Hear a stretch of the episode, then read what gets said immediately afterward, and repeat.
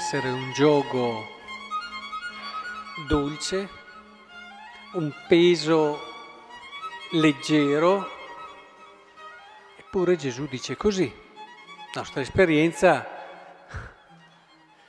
quando vediamo un gioco, eh, sentiamo tutta la anche fatica che il gioco comporta. E così il peso leggero sembra una contraddizione. Eppure San Paolo ci introduce in questo mistero. Dice, quanto a me non ci sia altro vanto che nella croce del Signore nostro Gesù Cristo, per mezzo della quale il mondo per me è stato crocifisso come io per il mondo. Parole che hanno una radice, un fondamento anche umano e poi salgono per entrare in un orizzonte più spirituale e mistico. Dicevo, partono dall'esperienza umana di tutti. Togliete ogni fatica, ogni sofferenza ad una persona e voi avrete un uomo incompleto, un uomo che manca di qualcosa, un uomo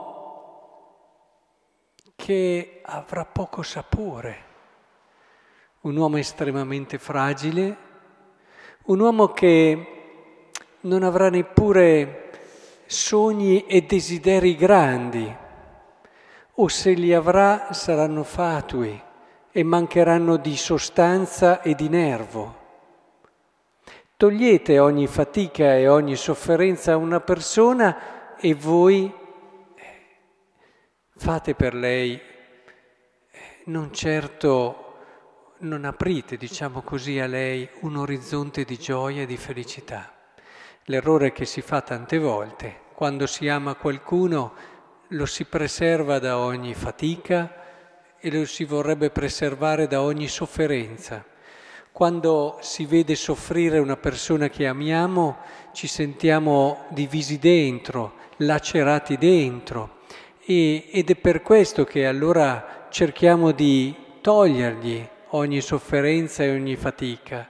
Ma provate a pensare, quando ci troviamo ad educare i figli, è uno degli errori più grossi che possiamo fare, togliere a loro le fatiche e le sofferenze. Sono due cose diverse.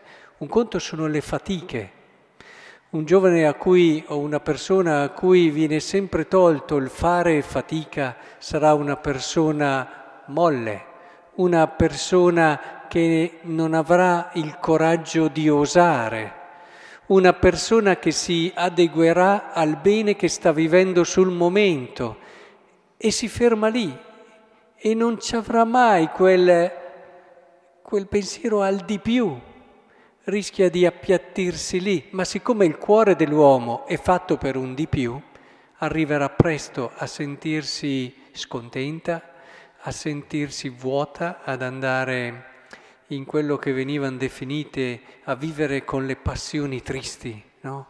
una tristezza di fondo di una persona che non si sente completa. E questo già per le fatiche, mancherà di fortezza, di nervo. E se poi gli togliamo anche le sofferenze, sofferenze sono cose che no, non le vai a ricercare se non eh, perché vuoi fare qualcosa per qualcuno, allora puoi accettare anche una certa sofferenza per il bene di un altro, ma di solito le sofferenze ti capitano. Ti capitano, non le vai a cercare, ti arrivano. Eppure sono momenti benedetti. Sul momento si fa fatica a capire che è un momento benedetto, però la sofferenza apre nell'uomo uno squarcio verso un qualcosa che va oltre. È come se prendesse l'uomo chiuso dentro una stanza e cominciasse ad aprire una finestra, cominciasse ad aprire una porta, cominciasse a farti vedere che oltre quello che è il mondo che stai vivendo ci può essere tanto e molto di più. Eh, la sofferenza come un coltello che entra e taglia apre, fa male, ma apre.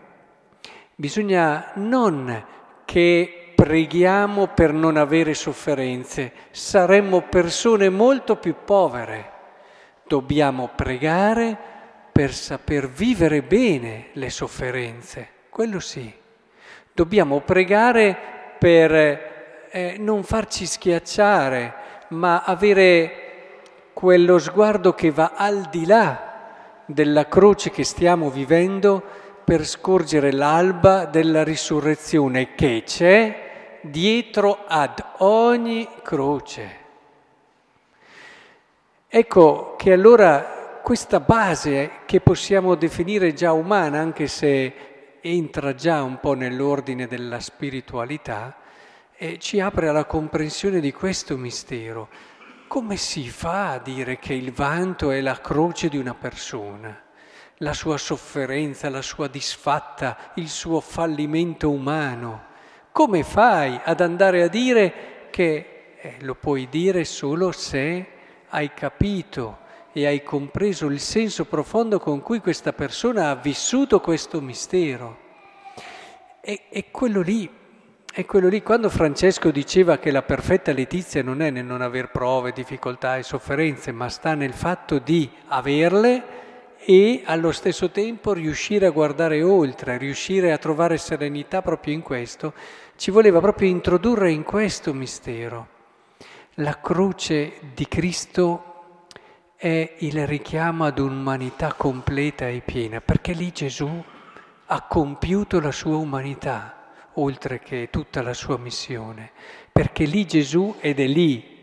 Puoi provare a farlo in tanti altri modi, ma finché non arrivi lì, sul Calvario, con tutti che ti abbandonano, e con quella anche impressione che il Padre stesso in quel momento non ci sia più, è proprio lì che tu tiri fuori dalla tua umanità anche gli ultimi aspetti più difficili che ti completano e ti rendono così bello, quella fiducia, quella capacità di abbandono, quella capacità di sperare contro ogni speranza, quella possibilità di mantenere una fiducia estrema nell'uomo, in quell'uomo che ti sta ingiustamente uccidendo.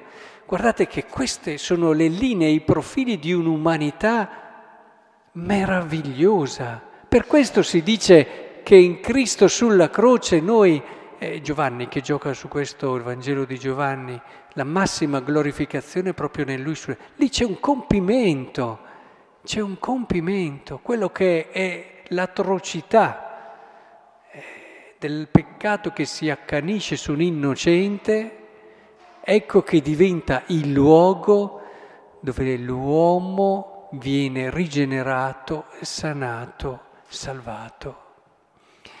E è importante che comprendiamo questo. Se sapessimo il valore delle croci, li andremmo a cercare, dicevano i santi. È proprio diverso dalla mentalità del mondo. È, è la mentalità di chi ha capito che quell'opportunità che abbiamo, guardate che qui siamo, ma quanti siamo, non sono bravo a dare una valutazione un centinaio, eh, sono cento opportunità, cento opportunità meravigliose. Ognuno di noi non è solo qui perché deve vivere, tirare la pensione, abbiamo l'opportunità di tirare fuori dalla nostra umanità tutto quello che ci può dare di vero e di bello e profondo e abbiamo bisogno di un crogiuolo che come purifica l'oro, purifichi e tiri fuori. Però il crogiuolo è fuoco, il crogiuolo è anche doloroso. Ecco, chiediamolo al Signore, fa che io viva la mia esperienza senza rimanere incompiuto, incompleto.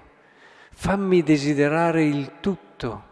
Ed è per questo che dobbiamo chiedere, dammi pure le croci che tu ritieni necessarie ma soprattutto aiutami a viverle nel modo migliore.